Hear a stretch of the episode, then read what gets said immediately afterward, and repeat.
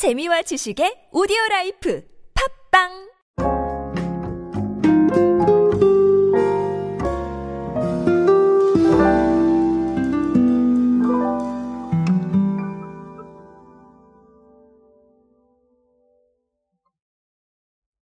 제가 얼마 전에 참치 없는 참치를 소개해 드린 적이 있었습니다.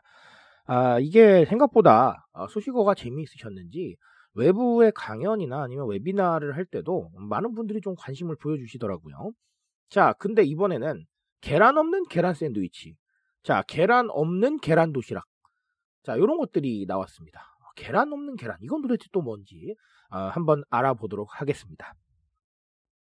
안녕하세요 여러분 노준영입니다. 마케팅에 도움되는 트렌드 이야기 그리고 동시대를 살아가시는 여러분들께서 꼭 아셔야 할 트렌드 이야기 제가 전해드리고 있습니다. 강연 및 마케팅 컨설팅 문의는 언제든 하단에 있는 이메일로 부탁드립니다.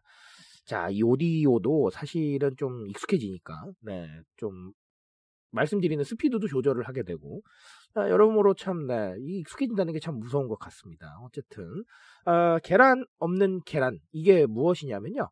CU에서 최근에 어, 대체 계란으로 만든 채식주의 간편식 시리즈를 어, 내놨습니다. 근데 어, 이게 사실은 처음 낸 거는 아니고요.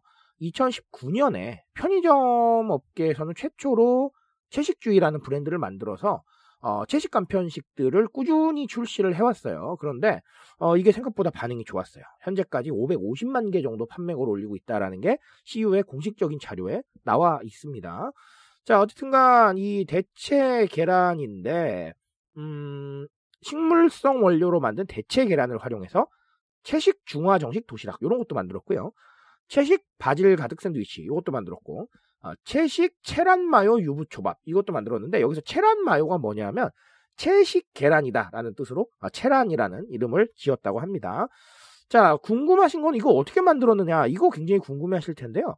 food tech 전문 기업의 기술을 바탕으로 해서 묵하고 녹두하고 단호박하고 대두 등을 사용을 했다라고 해요. 그래서 실제 계란에 흰자와 노른자는 물론이고 특유의 맛과 식감을 최대한 비슷하게 구현을 했다라는 게 히유 측의 설명입니다. 자, 어, 사실 이 중식 도시락은 뭐 그렇다 치고요. 에그마요 샌드위치하고 유부초밥은 이미 베스트셀러 상품 중에 하나인데 요걸 또 예, 대체 계란으로 바꿔놓은 거예요. 아, 상당히 흥미롭군요. 굉장히 재미난 사례가 아닌가라고 생각을 합니다. 사실 우리가 뭐 아시다시피 계속해서 이런 움직임들이 있어요. 아까 말씀드린 것처럼 참치 없는 참치도 나오고 고기 없는 고기 패티 이런 것들도 나오고요. 어, 대체 해산물 이런 얘기들도 요즘 나옵니다. 어, 그러니까 굉장히 많은 분야에서 이 대체라는 단어가 사용이 되고 있는데 이 대체가 왜 대체 왜 그런지 네, 궁금해하신 분들 많으실 거예요. 사실 아, 하나만 아시면 됩니다. 다 필요 없어요. 가치 소비라는 단어를 아시면 되는데 음, 제가 요즘 소비 트렌드라고 해서 제가 최근에 냈던 책에서도 가장 강조를 드렸던 부분 중에 하나예요. 손쉽게 설명을 드리자면 소비에 작용하는 보이지 않는 기준들, 요게 가치 소비의 핵심입니다. 어떻게 보면 가격이나 성능은 눈에 보이죠. 성능이 눈에 보인다라고 하니까 조금 어색하실 수도 있는데 성능은 어쨌든 간 우리가 눈으로 확인이 가능하잖아요. 예를 들면 A하고 B라는 제품을 놨을 때 퍼포먼스가 어디가 더 좋다 이거 확인할 수 있잖아요. 자, 근데 가치 소비에 해당하는 것들은 사실 눈으로 확인하기가 쉽지 않습니다.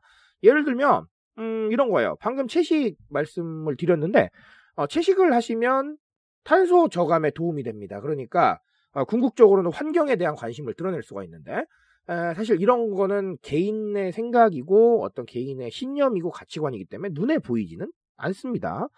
자 아니면 이런 것도 있을 수 있겠죠. A사, B사 중에 나는 B사가 너무 좋아. 아, B사가 너무 좋아서 이걸 사야겠어 라고 생각을 하신다면 네 그런 선호도도 눈에 보이지는 않습니다. 그렇죠? 아니면 A 분야에 내가 너무 관심이 많아요. 아, 나 이 분야 너무 좋아하는데 이건 사야겠어 라고 하시면 네. 그 분야에 대해서 어떤 관심사나 취향을 가지고 계신 건데 사실 그것도 눈에 보이지는 않습니다. 그렇죠? 그러니까 누군가는 공감하지 않을 수도 있는 거잖아요. 자, 이런 것들이 가치 소비의 핵심이라고 볼 수가 있겠습니다. 그런데 어, 각자 생각을 반영하시고 각자 어떤 이런 가치관들을 반영하시는 게 굉장히 익숙해져 있다 보니까 아, 사실 안 하는 게 더 어색해지고 있어요. 그리고 최근에 트렌드는 이런 얘기도 나와 있습니다. 과거의 설문조사를 보면 기업이 그런 친환경 활동이나 아니면 가치 소비에 좀 적응을 하고 있느냐라는 걸 보고 구매할 것이냐라는 응답에 사실은 과거에는 뭐 그냥 그럭저럭이었어요. 하지만 요즘은 보고 구매하겠다라는 비율이 굉장히 높아지고 있습니다. 그러니까 어떻게 보면 이게 브랜딩 관점에서 상당히 중요해지고 있다라는 거거든요. 그래서 어떻게 보면 음, 가치 소비라는 단어를 우리가 적응해 나가고 좀 더 보여줄 수 있는 방법들을 반드시 좀 고민해야 되는 시점이 아닌가라고 생각을 어, 한번 해봅니다. 그래서 오늘 이 이야기 드렸고요. 어, 네, 저도 상당히 궁금한 제품 중에 하나입니다. 그래서 한번 좀 구매를 해서 먹어봐야 되지 않을까라는 생각을 어, 하고요. 어, 그 사이를 못 찾고도 먹는 얘기를 하고 있네요. 그렇죠? 어쨌든간 어, 이런 사례들 좀 더 많이 나올 테니까 한번 좀 흥미롭게 지켜보시면 어, 좋을 것 같습니다. 저와 함께 같이 지켜보도록 하시죠. 저는 오늘 여기까지 말씀드리겠습니다. 트렌드에 대한 이야기는 제가 책임지고 있습니다. 그 책임감에서 열심히 뛰고 있으니까요. 공감해 주신다면 언제나 뜨거운 지식으로 보답드리겠습니다. 오늘도 인싸 되세요 여러분. 감사합니다.